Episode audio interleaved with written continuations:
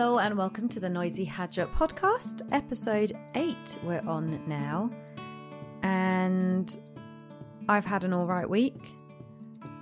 I'll be honest, I am thinking, why am I doing this? I'm really thinking this um, because I'm not promoting it, obviously. I don't really have a good strategy for this. The aim was to just have some good conversations, talk to people, and talk about interesting things on this podcast, but also, but now I'm like, do I have the time to dedicate to this? And as you will know, I spend a lot of time starting projects and then wondering how to fit everything in, and then wondering what is important, what kind of ticks all the boxes, um, or at least some of the boxes in your life. You know, does it bring you joy? make you money? Does it stress you out? Does it do all these, you know, kind of finding that balance? And I'm like, mm, why am I doing the podcast again? And I think like the idea we had, it was about what, three months ago. And Curtis was super, super encouraging. It was like, yeah, just have some conversations, don't over edit, just like, um, you know, get it out there. And obviously, the aim for me was to have some sort of proper video strategy around it and to promote it and to do all these things. And then, uh, of course, I started my job. And now for me, the aim is just to publish it on a Friday, um, which is, you know, still an achievement in itself. And I must say, the thing I do get out of it is that it is a way of me feeling like I know what I'm talking about or how I'm feeling in the week. It's kind of a video diary, but hopefully a little bit less um, moany, maybe just a little bit.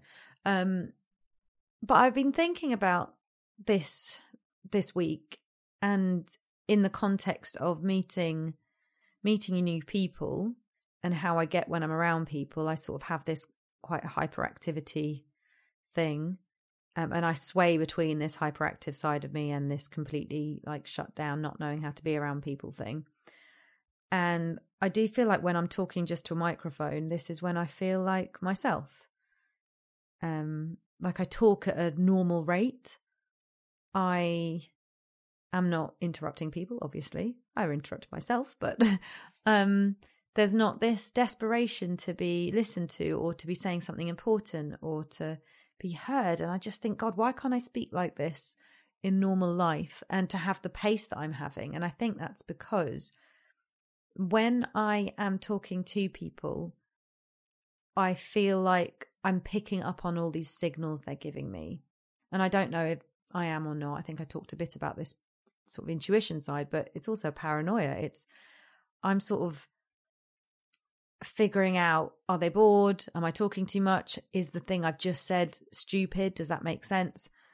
And I think weirdly what this podcast has become has it's it's me talking in my natural way um at my natural pace without that kind of adrenaline that I can get when I'm talking to people and it's a bit um it's a bit puzzling and perplexing really um, yeah like you know they do these public speaking things and it's about how to like there's gravitas isn't there it's like how to sound and come across as if the thing you're saying is important. It's believing in what you're saying so that people will believe in you and, and understand and listen. And, you know, often in the context of meetings and negotiations. And I I never thought I had that problem, but I've definitely realized over the last 10 years how much worse my verbal communication was. I always thought I was a good communicator, but I wasn't. I was a good performer. And there's a massive difference and I knew, you know, I was good at English and writing and stuff. So you sort of put the two things together and you go, yeah, I'm really great at communication, but actually, I'm possibly not because my spidey senses are constantly trying to pick up on negative information, which means that I get nervous when I'm talking. Um, I get anxious. I don't come across as a particularly uh, confident or self assured person, I think um, even though I might feel it, I might be talking about a certain subject with knowledge, but then when that worry and fear kicks in, I derail myself. Um, both in sort of personal and professional conversations, I, I think. um, yeah, it's interesting. And obviously, over the things I've been speaking about loosely over the last few weeks, you know, you can put that down to parent issues, daddy issues, um, a lot of, you know, a lot of things around um, when you are a child who has to adapt a lot to your parents. That's something that will happen. You are expecting to either be told off or you're expecting to have to adapt your behavior based on a reaction from a caregiver. So I'm guessing that's that's an inbuilt thing, which is going to, I say it's going to take time to get over. I mean, I'm 36 now. Um, might as well be 37. I've started rounding up. I'm over the halfway point. Um, and yeah, it's I'm I'm wondering I'm wondering whether it's worth me doing some sort of practice, you know, to to be better at speaking, not public speaking necessarily, but just um just conversation, just meetings. Um maybe. We'll see. So yeah, this is I would say that's possibly I've talked myself into the use of this podcast, which is me having a moment of calm where I am myself because I don't feel like I am myself very much. I feel like I'm versions of myself as we all are but never the calmest self because uh, as as long as there are people around me i'm like oh how can I, I there's this nervousness and this, this, entertainment thing and it's trying to be funny all the time um, which often ends up being irritating. Um, and also you sort of can risk not seeming like a very serious person as well.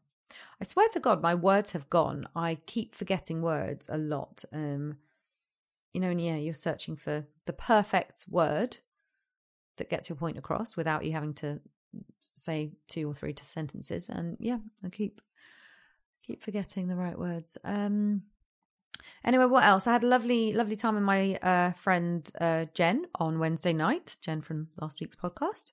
And that was wonderful. We had dinner and a catch up and walked over Embankment Bridge. Um, and that was really lovely, positive catch up, I think, in many ways.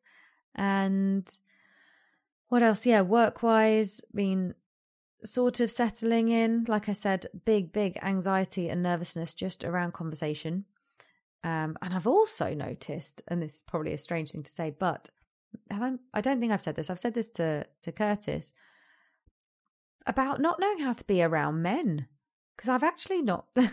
when I'm around men, it's usually in the context of either performing on stage with them, so it's very brief and there's kind of a, a dynamic, quite an easy dynamic, or I'm the performer and I'm on stage and I'm dressed up and um fulfilling a, a sort of role, or you know, I'm pl- I'm playing a part really in my head.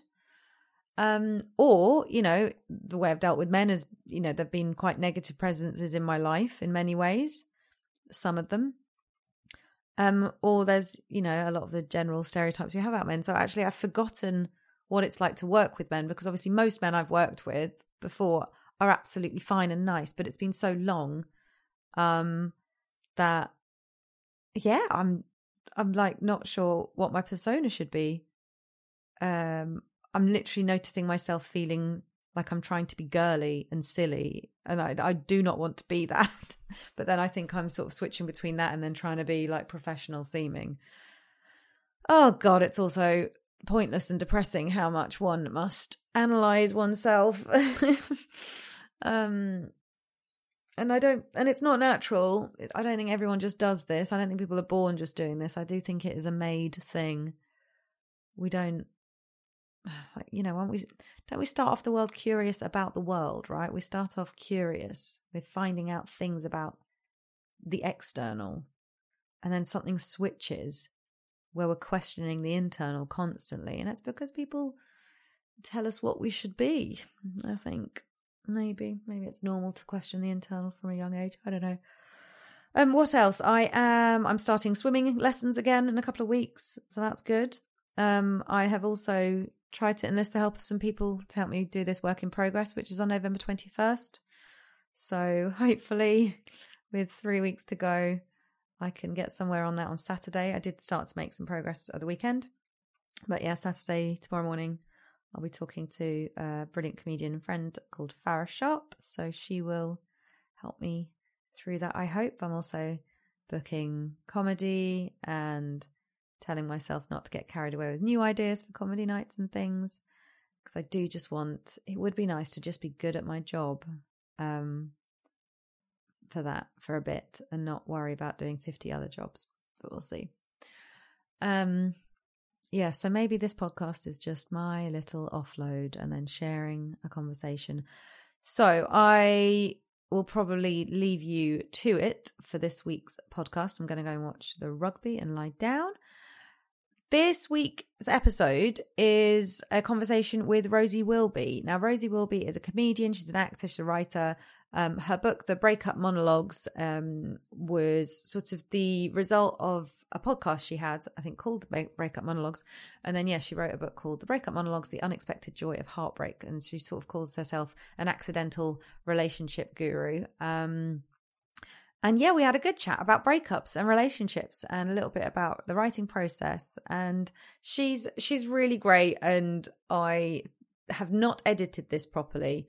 I've done a very, very rough edit because I'm trying not to get bogged down in the edit. So forgive me if there's any bits and bobs that shouldn't be in there, um, or I'm just like rambling on.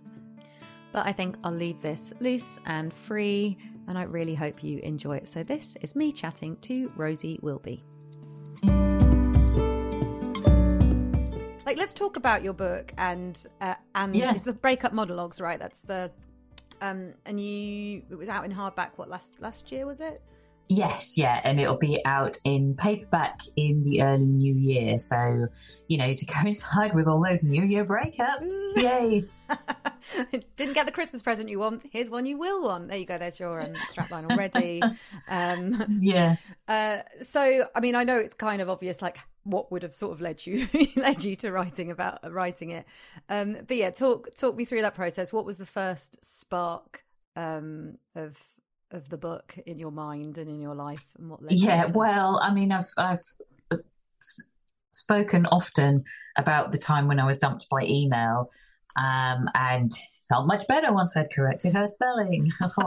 um, yeah, but uh, yeah, that that was a difficult and challenging breakup, and had been a difficult and challenging relationship, and so that's what really propelled me to investigate the psychology of love and relationships quite as deeply as I have, you know, which has led me from comedy shows that I performed at Edinburgh Fringe and so on to more serious work, including two books which combine humour with real science and psychology, mm. and then a lot of articles for magazines and newspapers and, and more sort of serious talks as well and, and speaking and sort of thinking about some of the spin-off themes about transformation and healing and growth and how we reinvent ourselves or how we learn from trauma and, and manage to heal and bounce back after it and all of these other themes that kind of that then move on from from thinking about relationships and and how when they don't work what we do. And how old were you in that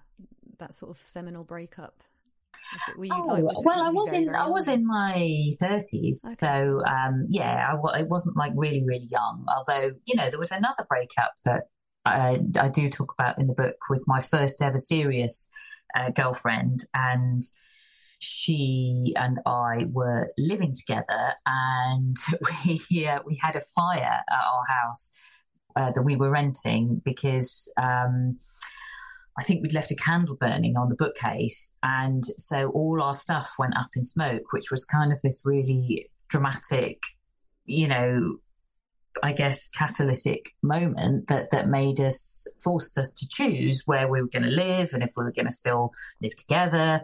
And yeah, it it was quite sort of bizarre and in all the stress and you know sadness of losing all, all your stuff.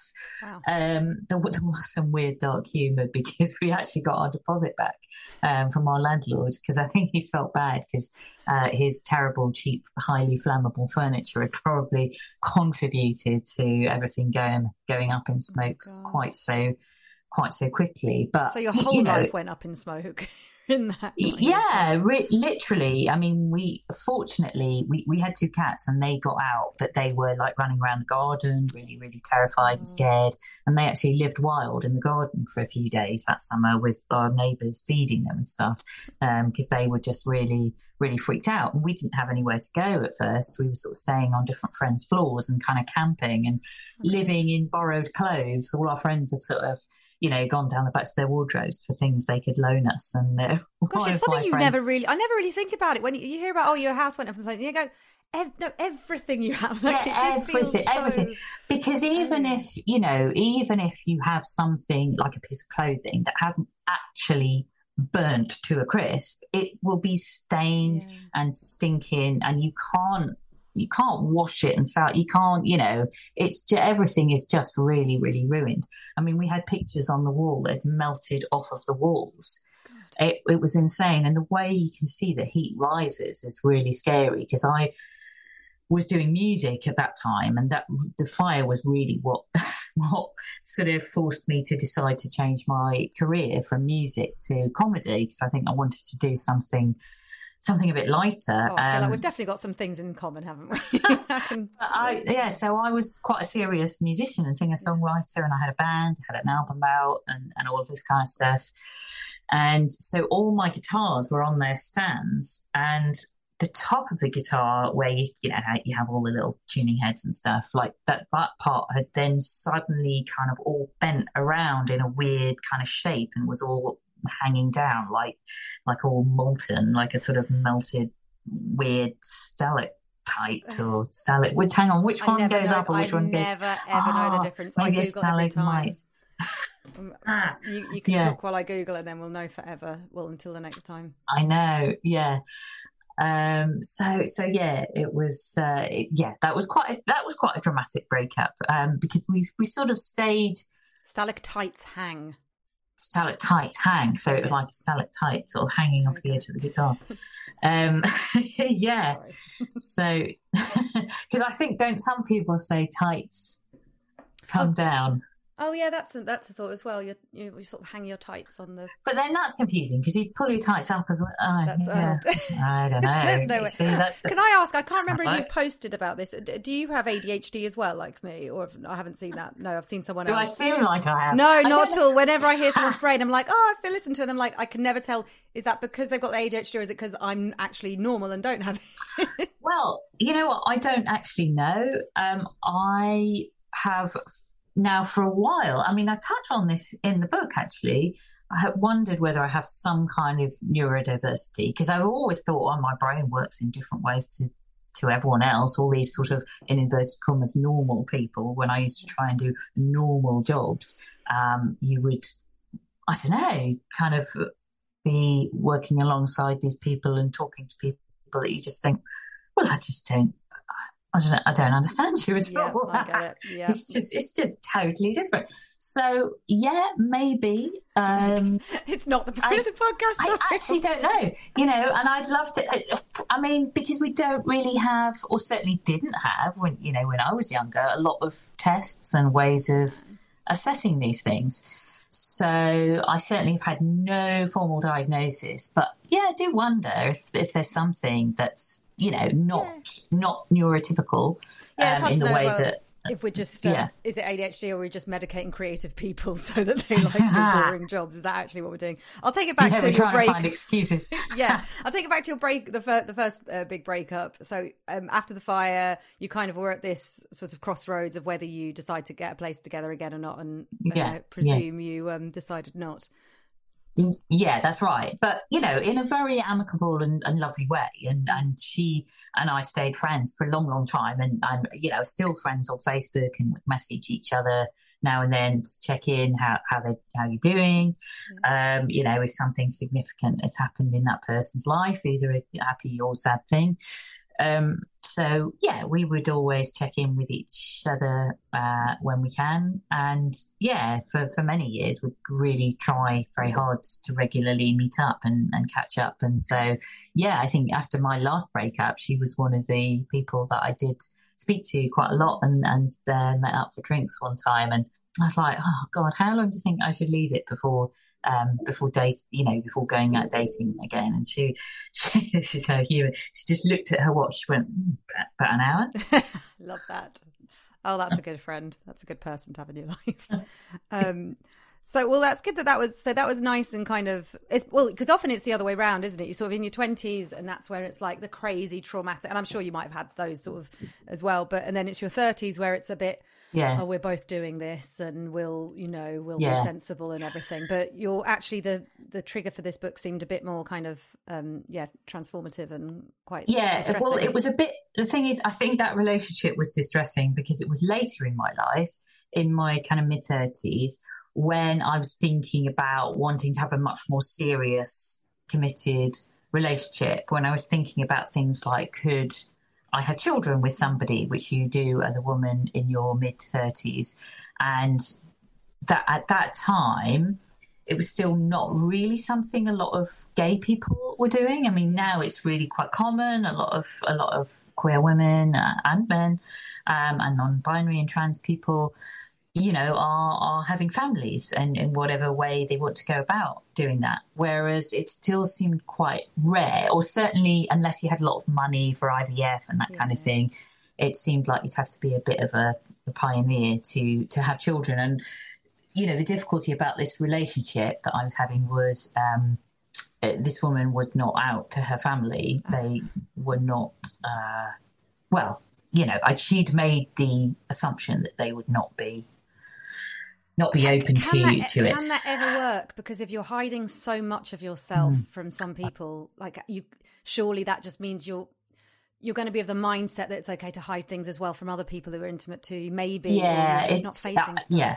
It was something was was going on. I mean, you know, the good thing is that ultimately, um, you know, in her next relationship, she was able to uh, to be more open with her with her family, and I think that all worked out okay. Um, so. So that was, you know, good in a way, but also horrible and bittersweet for me. It's like, ah, you know, ah, but I, I loosened the lid. Oh, This is, uh, yeah, this is something I used to think a lot, you know, because, you know, the girlfriend who drank too much would suddenly, you know, get a, more control on her drinking after after she'd been out with me, and I'd sort of, but you know, been trying to raise it with her and say, ah, you know, and then you know, the girlfriend who was agoraphobic sort of actually started seeing a therapist about that and trying to conquer that. It's like, ah, you know, ah, That's after, a, that's a good you've grown that with catalogue of things that each one sort of has. Yeah, I know. Well, they they actually get nicknames in in the beginning of the breakup monologues book. I do a sort of reverse chronological rundown of of all my all my big breakups, and obviously going right back to uh, to ex boyfriend, my sort of first ever boyfriend, um, before I saw the light.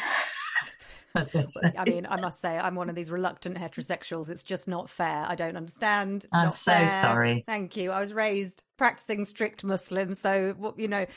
may- Maybe in a different lifetime, I, my brain would have been more. But I was like, absolutely not. You're not experimenting. You're not doing anything. You're like, it is men who will give you the purpose in life. And if you can't find a man, then you might as well just die because you're going to hell anyway.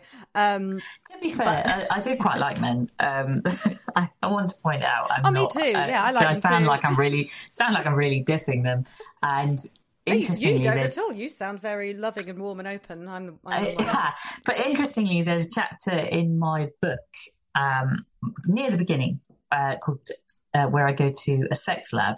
It's called Wired for Love, and so I do this experiment where you're wired up to machines. Yes, um, and you're wired up to machines that are sort of measuring your arousal when you're looking at um, erotica, shall we say? And so yeah, they were particularly advertising for lesbian participants for this one study, whereas normally most of these studies have been done in America with heterosexual participants. And they've sort of often kind of found that women have this much vaster, broader Yeah.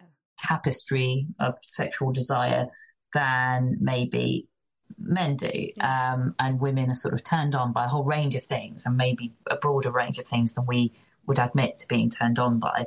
So, you know, we are perhaps, you know, much more sort of pansexual than, you know, such binary labels as sort of heterosexual or gay. And I, have always been open about the fact that sort of culturally, politically, socially, I identify as a lesbian, but in my sort of more animal, sexual, instinctive way, I'm probably bisexual, pansexual. You know, I and certainly sex look and at relationships are very different as well. yeah, exactly that. so so different. They, they, they are very separate. I mean, I've I've I remember um, there's this because I I class myself as fairly straight laced and a bit boring in many ways, but very open minded about what everyone else does. Because for me, I'm just like, oh, the rest of my life is too complicated. I can't. No, I've had too much freedom already. When I took my headscarf off, I can't give myself any more. Um, but you know, so I remember seeing this brilliant um, singer. Um, he his name's um, Ezra Furman, and he's amazing. Oh, I love Ezra he- Furman. Oh Yeah. yeah, he's great, isn't he? Um, and he's very sort of gender fluid and and you know talks about sort of that side of things.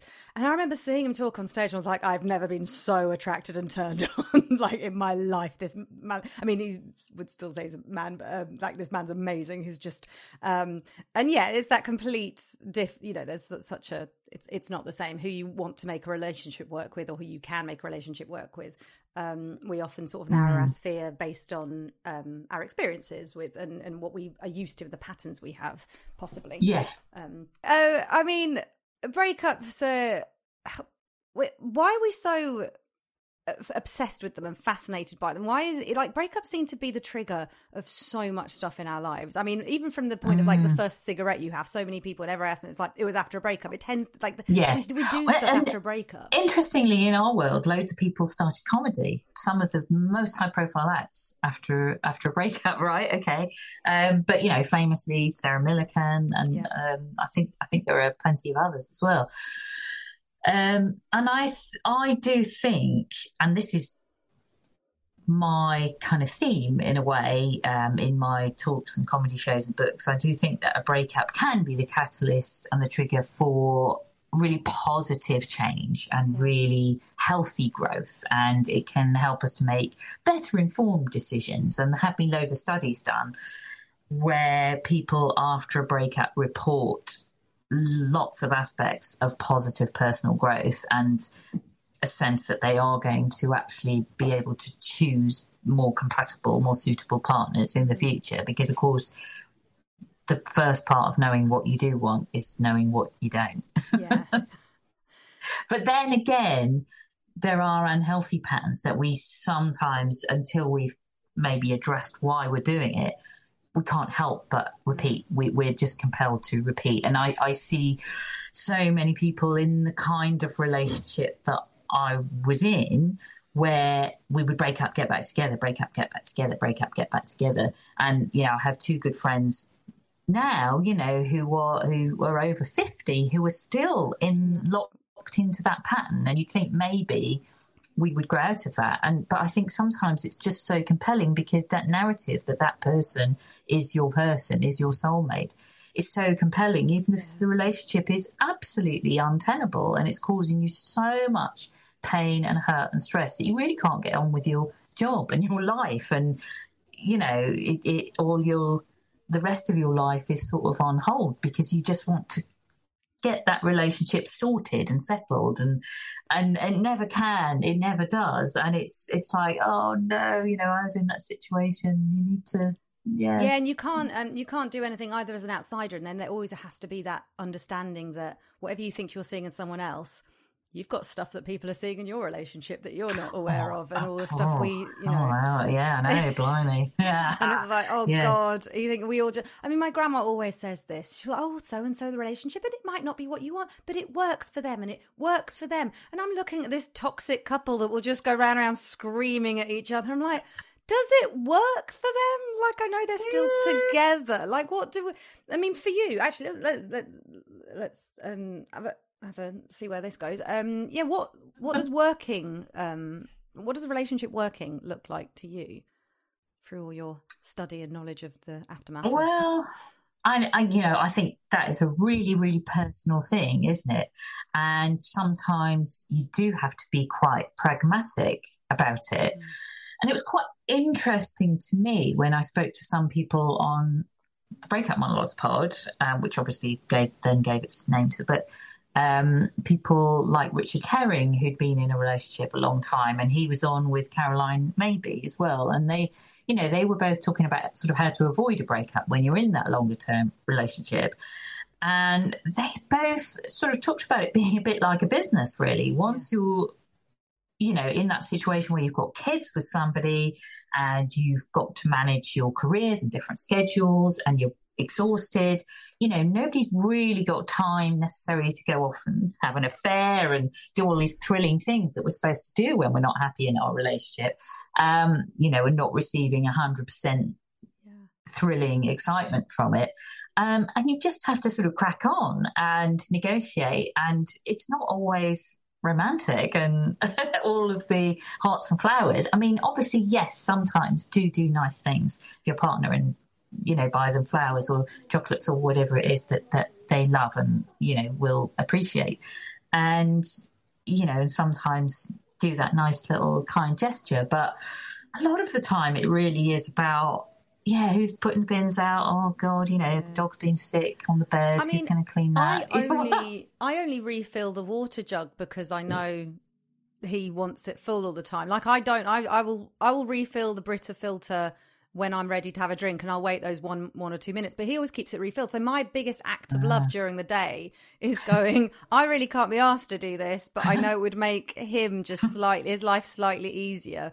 And that is what like my day you could, um, you could do some kind of water filter advert, couldn't you? Yeah. Like your story.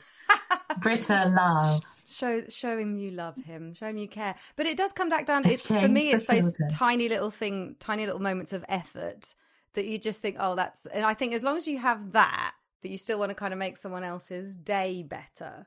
Yeah and instead of actively wanting to make it worse. Yeah literally wanting to just die um and just yeah, yeah. check check the life assurance I mean, it should have been uh, bless my ex husband. I mean, he did he did see through this, but a lot I could because I was so desperate for a life apart from him, and I think he was for me as well. We uh, it definitely wasn't it wasn't a healthy love in any way. We were together like you know nearly eight years, um, but every time I'd write a story, a short story, just about you know a version of me, it would be with the husband who had died. You know, I mean? like I was, I was a widow, or he was dying, or he was out the picture, oh, and then my life could begin. Um, and you know, yeah. on one hand, you're like, oh, it's creativity. You just write what you want. Um, but hey, that's what you get for dedicating a song that you wrote for your ex girlfriend to your girlfriend in in public and saying it applies to both of them. So I thought, sod it, I'll keep writing him dead. That was just. That was just a, a, memory I had from when I was 23 coming in. Um, Amazing. Did that, uh, talking of songs, actually, when um, I first wrote a song for my ex, my first proper ex, who we lived together and, and in the house that burnt down. um, I when I'd um, written my first ever song inspired by her, she was like, "Oh, that's nice. What's it called?" And I said, "Underachievers of the World Unite." because she was in this job that just wasn't, you know, yeah, was not uh, really suitable for someone of her yeah. supreme intelligence and abilities and skills. And yeah, she was just, yeah, going into work a bit pissed at times because she was just bored. Yeah. yeah. And yeah, so, uh, and I was also in my sort of manic street preachers phase of writing sort of dramatic song titles. It was quite a good song, actually. I mean, it sounds. I, like, I love the title. It's like, yeah, it's just the dedicating it to your. This is this is for you, you underachiever. I mean, my ex husband's was when he was my boyfriend. Um, I'd gone along to one of his uh, singing gigs when he was writing songs, and he said, "I wrote this song for my ex girlfriend, but I'm going to dedicate it to my current girlfriend." Because it still applies. This is called So Damn Beautiful. It's like, thanks for wow. singing a song that, um, yeah. And at the time, because I was like 22, I was like, oh, okay. Ah. we just, we've just got that sort of relationship. We can just be, we're funny like that. We're just real. We're just, we're just who we are. Um, I might start yeah. again in five minutes and just get 20 minutes extra from you if that's okay, because Zoom has started this 40 minute time timer. Um, is that all right yeah. just to go into Yeah, fine. Um, yeah. Just sort of chatting away and enjoying you talking and wondering. yeah, I mean, Is this is this all right? Are we supposed to be talking on any theme, or it's just general Well, chat? This is so okay, right? basically, I've called my podcast "Noisy," the Noisy Hadger podcast. I'm launching it next week because I my my little company is called the Noisy Noisy Badger, and I've always had to for my whole Ah. life introduce myself as Hadger like Badger. And um and also I've always I, I was raised strict practicing Muslim, was always told I was too loud, not feminine enough, blah blah blah blah blah. So it's kind of like a reminder to me that what I think is noisy is is okay. Like you're just talking, and um, Yeah. it's okay to not constantly need to overcorrect yourself. Um, and uh, yeah, that's um, so it's basically anything that people want to talk about because Oh, um, just value in conversations and getting to know Yeah. people. And it's, it's, my, it's my way of being. It's basically my way of going. You you sound cool. Let's chat. Um, Let's chat. So, Yeah.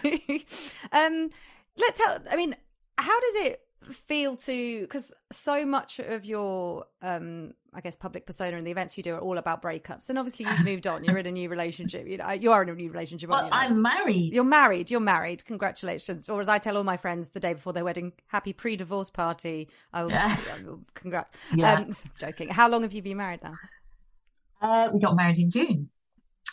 I think I did know this. I think I saw. It's it's fairly recent, and I I genuinely believe that having had loads of breakups has put me in a better position Hmm. to enter a relationship that I'm going to try to stay in. I'm going to try to make work for as long as we both can. But I also think that I am less scared of breaking up. I mean, divorce does sound like, you know, obviously I've not been divorced before because I've not been able to get married. because guess what? Gay people weren't allowed to. Uh, And double congrats, though.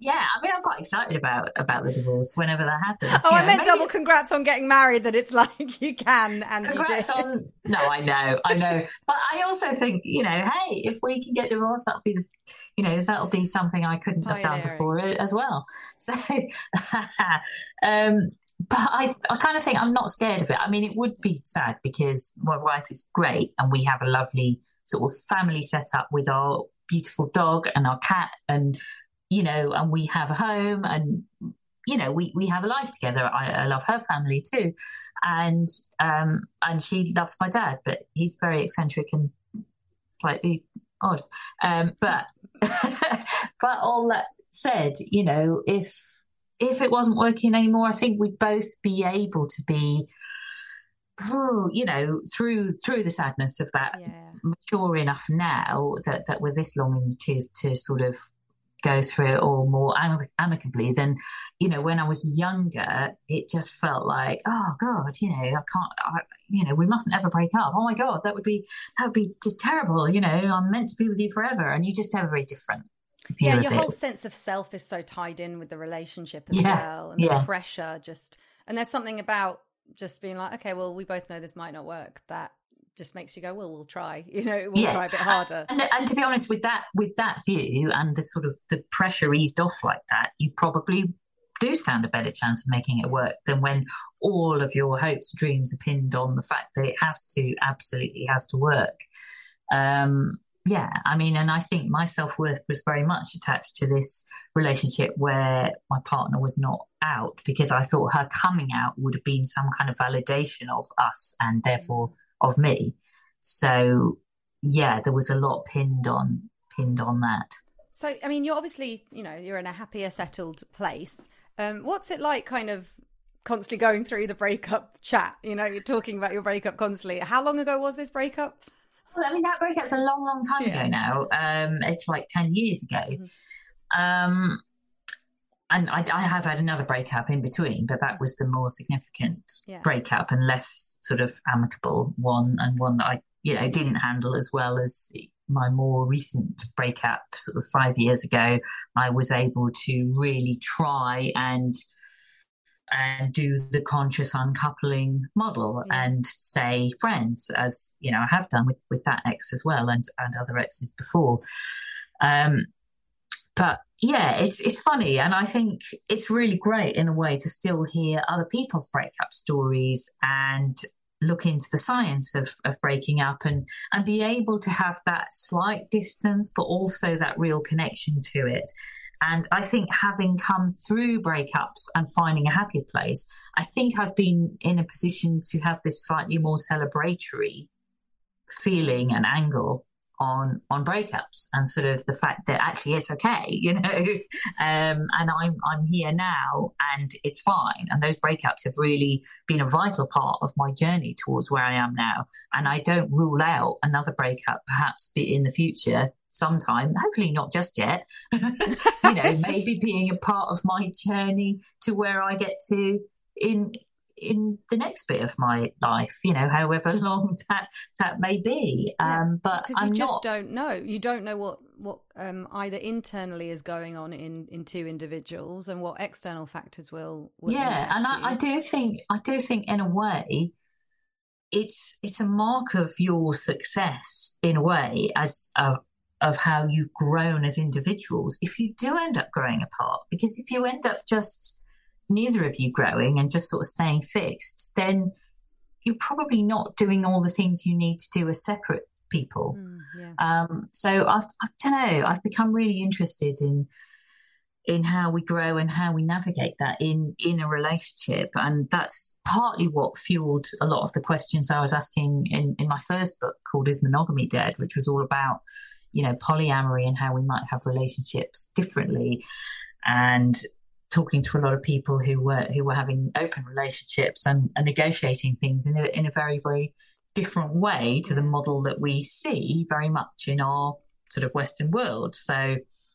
Yeah, actually, I guess I have got I've got a guest talking all about uh, polyamory. I, I spoke mm. to her a couple of mm. weeks ago, and she's um she's ah, on everything. It's fascinating. Yeah, who was chatting about that? Oh, it's just a friend um, I've known for years and years, um, and yeah, she's sort yeah. of after after her big breakup, she's kind of um, dipped her toe in, in, in the water there, and um, I mean it's it's it's fascinating, and it, it really is yeah. interesting to me how much um, how much it brings up in yourself that you're not willing to confront because there's a lot of talking with polyamorous relationships. And I'm like, I am not good at communicating to one person or to even myself.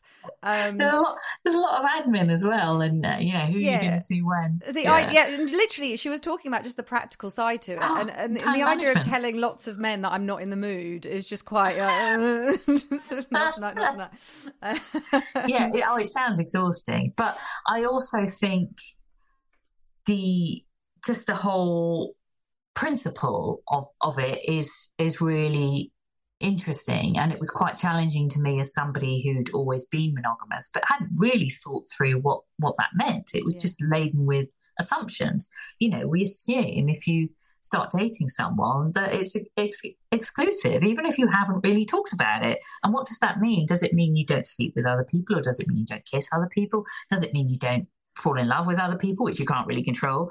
Um, so yeah, I also asked all those questions in a survey, and it's mm. it's so interesting. And I think for people in the sort of poly world, the way you think about breakups alters as well, because the way you think about the value of a relationship isn't just pinned on it lasting forever and ever and ever. Yeah. You know, the value is not dependent on the duration.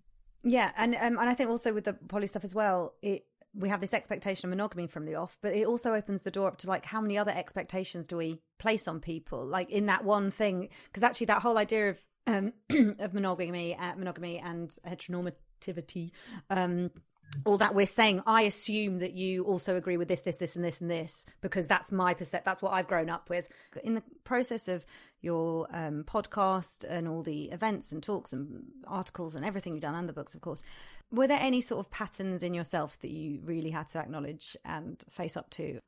If you want to talk about that. Yeah, um, yeah, I think it's interesting looking at what a serial monogamist I've been, and that's not uncommon in the sort of world of lesbian relationships and dating. Um, I think particularly, you know, for sort of midlife women now who've grown up not being able to get married and have children and sort of thinking, okay, you know, I have to look to a different model than my heterosexual friends who are settling down with one person forever. So I, I do think that within the queer community, you see these different modes of behavior. And typically, queer women have tended towards quite rapid serial monogamy and you have people having maybe 10 or 12 quite serious relationships mm. you know or people they might have married where it possible um, whereas you often see gay men settling down with one primary partner but perhaps having more of an open partnership and having other partners or lovers um, romantic friendships, you know, whatever outside of that, and being quite comfortable with having more sexually open arrangements. Whereas certainly queer women of my sort of age and generation have tended towards this sort of rapid serial monogamy. Um, so, and I almost think it feels dishonest because it's like, you know, you say, well, you're going to be the one I stay with forever. And then actually, just three years. uh, yeah, so it, it sort of seemed quite quite weird this idea of serial, serial monogamy because is it really monogamy which you know originally comes from the greek meaning monos gamos one marriage for life when really we mean one marriage at a time yeah, yeah. um, and in some ways maybe it's been easy you know maybe it's a good thing that i couldn't get married because i'd have had so many divorces um, well that was i think it was, the christian the old old catholic or old um, christian um, laws around marriage, whether you are effective because you know divorce wasn't allowed, you are effectively adulterous if you have another relationship afterwards. So that idea of monogamy was. Mm. Um, yeah, I mean it's it's, it's yeah, it's mad, isn't it? Yeah, recently. so that that's interesting. Also, really interesting on that point is I think it's still the case that if you are in a lesbian marriage, but then you went and had an affair with a woman, that still wouldn't count as adultery because adultery is still defined by being between a man I and a remember, woman. I remember. So um, I remember reading, um, and I can't promise to have a real knowledge of of, of um, Muslim teachings, but the punishment for um, sodomy, as you know, is pretty pretty horrendous. The punishment yeah. for women uh, was like stay at home until you've got over your face kind of thing. It wasn't actually. uh, that was my interpretation of what I read. It was they must be banished and stay in their houses until they're ready to come out again, kind of thing. It was like. Like, oh, okay. So it oh, just it, okay. just, it was so odds with what I understood about um, you know, about uh, yeah. strict interpretations of Islam. I was like, oh, but if you're a lesbian, that's kind of okay. so, Just go um, home and like watch I was, telly. Yeah, I was better off. I was better off. Um, yeah, having early experiences with. Um, with, well, I won't go into that. Which did anyway. Um, oh. a lot of Muslim girls, their first experiences are with women because they can't date boys. So you go, I oh, see. Okay. Yeah. oh um, well. well, like a lot of girls anyway. Like whoever. I think literally whatever yeah, your background. Yeah, it's like it's safer, isn't it? In, yeah. in a way, uh, it um, feels feels like it is. But little did I um, know, not as ha- not as sinful as I thought. So no actual. No. Um, there we go. As in, according to religious religious texts, no. like actually, yeah. just stay at home until you're ready well, to pretend to are. not be a lesbian. So. yeah, ready to ready to jump into the closet. Um, yeah, so I think um, I think I sort of noticed some patterns of behaviour that were you know, very much as as many people do, sort of jumping into relationships one after the other without any real robust decision making process about whether this was the right person or the right time for me. But you know, just feeling there was this pressure to be in a relationship, not wanting to be on your own, which is quite ironic because now I really love time on my own and really, really value and celebrate it. And um, you know, if I I don't know, spend some time away from my wife, or if you know she's away at a conference, or if I've got a few days away somewhere where I'm working, I just absolutely mm. love it. And it doesn't mean I don't love my wife; it just means I really celebrate having that time on my own. I particularly love it when I'm on my own, but I've got the dog with me. because I have a different relationship to, with the dog when my How wife's not there. I mean, how much does that idea of like guilt play into it as well? Like just accepting the range of thoughts and feelings that we have and being like, because I think, um, because the images we get of relationships from Hollywood movies, all that kind of bollocks and stuff, and you know, even Pride and Prejudice, um, is that you know you'll um, that your feelings will take you through. So if you love someone enough, that that's kind of all you need, and that your your feelings will guide you. And so then I've always struggled with intense feelings of guilt and should I be in this relationship? Is something wrong because I found that person attractive today? It's like you're ovulating, you're going like that's what that's why. Um, yeah, and this yeah. constant thing. Like, have you had to really? Um, and I guess part of grow, part of it is growing up and just you know being in more mature relationships as well. You're just like we're Yeah. chill. Um, did did you have that in your earlier relationships where you're like, fuck, if I'm not thinking about them all day long, there's something wrong.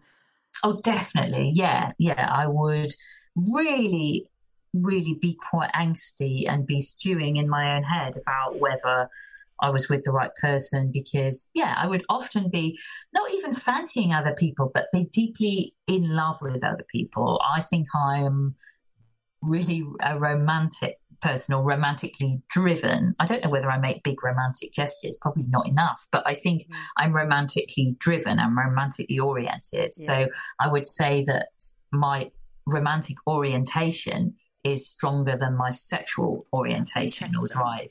So I think the reason I love women is because I love women, not Yeah. because I fancy women, it's because I like that connection with women. And I've actually been quite annoyed to find out later in life that straight women were having really, really romantic friendships with one another all along. Because I think, gosh, I probably could have done that. That would might have been just as good for me, and in a way, it wouldn't have been as complicated by sex with like my best friend, you know. Because I think that that is a problem when you're a gay woman, is that you your partner does become everything because you've got to be best friends, right? You can't have kind of other girl best friends because that would be weird if you're two women together. But if you're a straight woman with a man, it's okay to have a separate best friend. I kind of think that that would be great because that's a bit like being polyamorous, but without the admin of you know having sex with more than one person and Yeah. the sort of jealousies and complexities of that. And I think, oh, that would that that would actually be my sort of perfect scenario. And I think I've always wanted a best friend who I'm not Mm. sleeping with.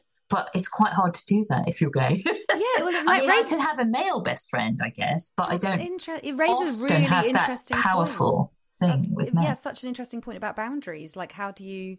I mean, I mean, most like the you know the the um you know the right thing to say is that we have the relationships we want with whoever we want. Our friendships are this you know your partner needs to trust you blah blah blah. But we all have like oh okay you're becoming close to that person. What does that mean? And it, and, and it's you know it's hard especially when they're new relationships. Like what do boundaries look like for you now when it comes to because it, was- I- I- it never even occurred to me when you go, oh, I can't have a, another best friend that's a that's a woman. Like, what the like, um, I mean, surely you you, do.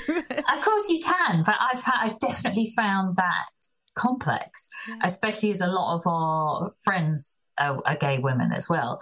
But I I have um, this year I'm proud of myself. I've made a new friend, um, which it's harder to do as you get older, right? Yeah. and I have made a new friend who um, is well, I don't even know how she would define exactly, but she, I guess, bi pan. Um, so, you know, I guess were we both single, there would have been the possibility to kind of flirt and be attracted to one another. But I suppose when you're both in relationships, you don't kind of think like that. And I think. Yeah, it's sort of just been really lovely, and we've like obviously been intellectually attracted to one another because I met her when I interviewed her on my podcast, and she's a really fantastic psychoanalyst and author and really clever person who I was, you know, interested to talk to.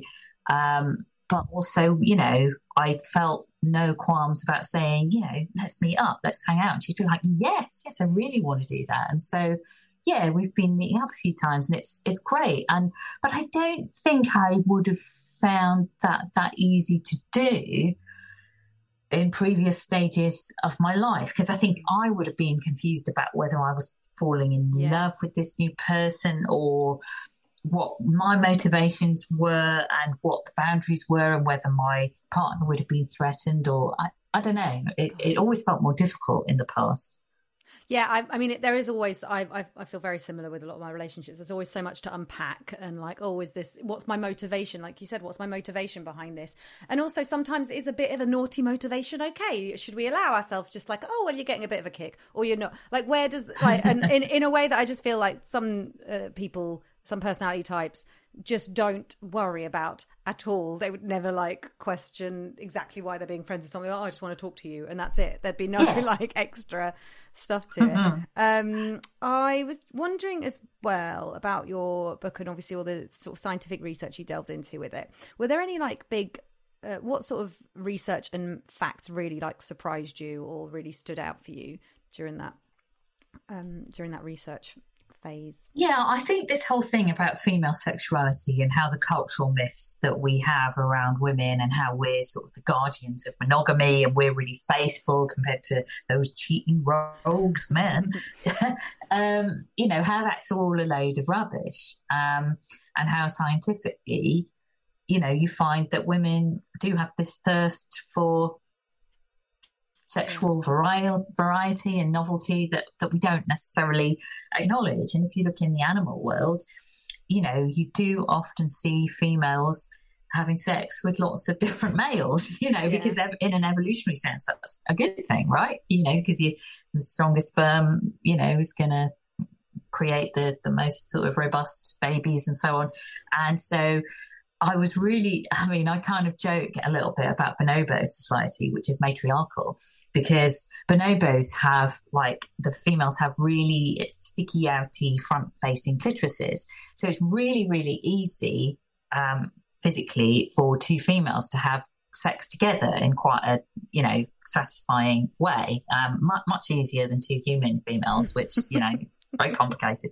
Um, and I sort of do some jokes about scissoring, which no one actually does unless you just watch Blue is the warmest colour and you think, gosh, maybe we should give it a go.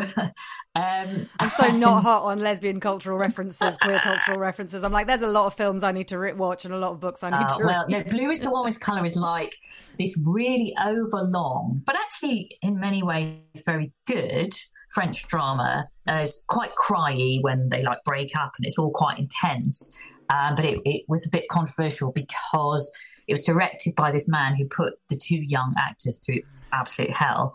Um, and the sex scenes are really, really long and, and really, really intense and a bit too much. And I actually watched it first in a sort of press screening with a load of male journalists, and it was quite weird and uncomfortable.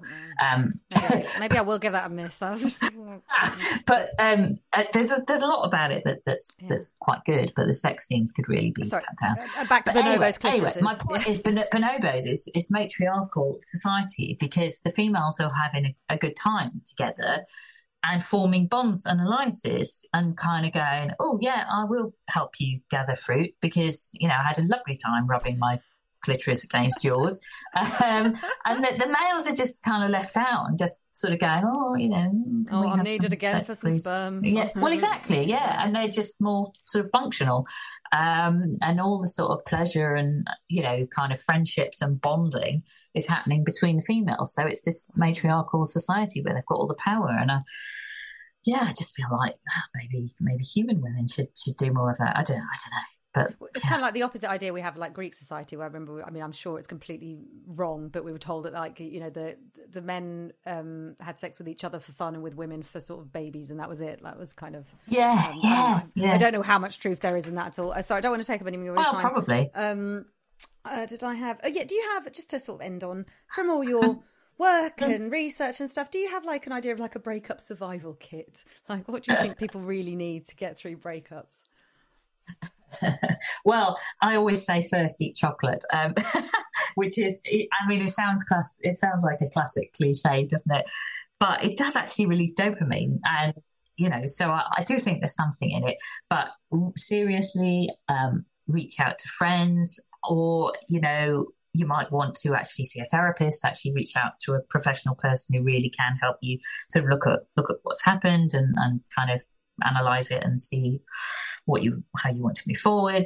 Um, so yeah, you know, you, you, might you might want to do that, but um, also just exercise and and singing and dancing and laughing and doing all the, all doing any kind of physical activity. Things. Yeah, yeah. I mean, swimming, I think, is really mindful and really good. Like quite a few comedian friends had, t- talked about swimming. Sarah Bennett, I think, talked a lot about swimming. And um, yeah, you know, just getting those good chemicals flowing through the brain. Because when we go through a breakup, we are actually withdrawing from a drug that we've been addicted to. Our partners release opiates, you know, in, in our bodies and in our brains. So we are hooked on that person. And when that person suddenly goes away, we go through this really incredible, real visceral physical process. And so we do need to do things that you know kick up those those good hormones oxytocin dopamine. We do need cuddles from friends if we can. I know tons of people broke up in lockdown which was awful because you couldn't actually you know physically hug people and see people and you couldn't get that kind of contact which i think is is important. Um, but i also do swear by you know as a as a pet owner with my cat and my dog, I think animals, if if you love animals and you're not allergic or anything like that, I do think they can really, really release brilliant chemicals too. Like stroking my dog and my cat, I think releases my oxytocin. yeah, it's really important to remember. It's just like it's a lot of chemicals just sort of going. Yeah, crazy. I mean, it is it is all a chemical reaction, isn't it? And mm. yeah, I mean, yeah, of course, sometimes we take sometimes we take antidepressants and so on. Um, and though, interestingly, um, you know, we won't get too far into this. There's a whole chapter in the book about love drugs and anti-love drugs, and whether in the future we might take a pill to help us stay in or help us leave. Mm. A relationship, a bit like sort of real life version of Eternal Sunshine of the Spotless Mind. God. Although, interestingly, if we could do that, would we not just keep on repeating the same old patterns again and again as they do in the film? Because the two characters do meet again. Yeah. So mm, who knows? Yeah. A lot to think about. God. I don't know how I got through, but I don't. You know, I was like, I'm trying to remember how did I get through my breakup. I think I Facetime my mum every other day. Yeah. I had a mantra in my head, which was just simply that was then, this is now, like literally yeah. constantly throughout the day. Um, and I remember, so Jen Kirkman, the American comedian, I listened to her podcast for a bit, and um, she always said how whatever she was thinking or doing or think, feeling, she had to write and remind herself, write down and remind herself, I don't have to do anything about these feelings today. Like you don't no. have to do anything about these feelings today, and that kind of. But I also went to LA for a couple of months, and then I that seemed to. I came back really refreshed, and then I. Oh yeah, yeah. Travel is great. It, travel you know, again, when, when, we can and... when we can do it, you know, yeah. um, not in a pandemic, but um, yeah, also, you know, you talked about speaking to your mum every day, and I think routines are, are, really good if we can still try and stick to sort of eating and sleeping and, and doing things in some some kind of typical routine. It's really hard because your sleep is really, really disrupted because you're going through this real physical process of, of real, real stress and shock. But if you can keep to some kind of routines, but it's also good to have a friend you might be able to speak to in the middle of the night. So a friend in a different part of the world and during my last breakup, um, my ex, my first ever ex, was actually over in the US. So we were messaging each other sometimes yeah, at weird hours. Yeah. I, I, yeah. I, used to wake. Uh, there was a period I woke up at like I think it was like three eighteen every morning for some reason. Yeah, yeah. And, oh, that's a terrible time, isn't it? Yeah, when you really. But they were in oh. America, so they were sort of just going to bed, and I could yeah, text yeah. So it's not a bad time. So it is quite good to maybe have friends in other parts yeah. of the world that yeah. that you could speak to. But uh, there there are always you know professionals you can reach out to as well um, if you really really are feeling alone. Um, you know, obviously organisations like the Samaritans and so on it's hard to remember that it's just it's a process just you'll go through you'll get through it yeah you're not like you're not alone so many people have been through it and that's really what i was trying to create with the podcast i think i love that um, thank you so much. I won't take up any more of your time. Um, it's really, really, really lovely to chat to you. I know it's just been like yeah, everything bits and bobs, but um, I've just yeah, I've really enjoyed it. Nice um, to nice to meet you properly at last. You know, are you what you're you working on at the moment? What's your next thing you got coming up? Right. Um, That's your big. Project. Well, I'm still recording the podcast at a few events here and there, and just, I write a lot of articles for magazines and newspapers, and yeah, I've, I've got a few things still coming up. I, I'm in the background, sort of working up new book ideas. I've got kind of radio ideas as well, but it's very much, yeah. You know, let's see, let's see what what happens and creatives, what a creative's what- life. you know, yeah. Oh God, it's a nightmare, isn't it? What what you can get some money to do, really, isn't it? yeah, about it. Um, But I've just been I've just been presenting uh, some shows this summer for Virgin Radio Pride, which has been fun. So I, I do love presenting radio and, and would love to do more of that as well. Thank you so much. Honestly, it's been really, really lovely. Like I said, I'm sorry it's been Nice. kind of blah blah blah all around, but maybe I'll see you on a gig or an event at some point and um, Yeah. real life, real life chat. Thank you so much, Rosie. Hope you have a Cool. lovely evening and enjoy your weekend. And um, yeah, we'll stay in touch on Instagram and everything like that. Definitely, definitely, all all of that, all of that, brilliant. Okay, All right, take care. Bye. bye.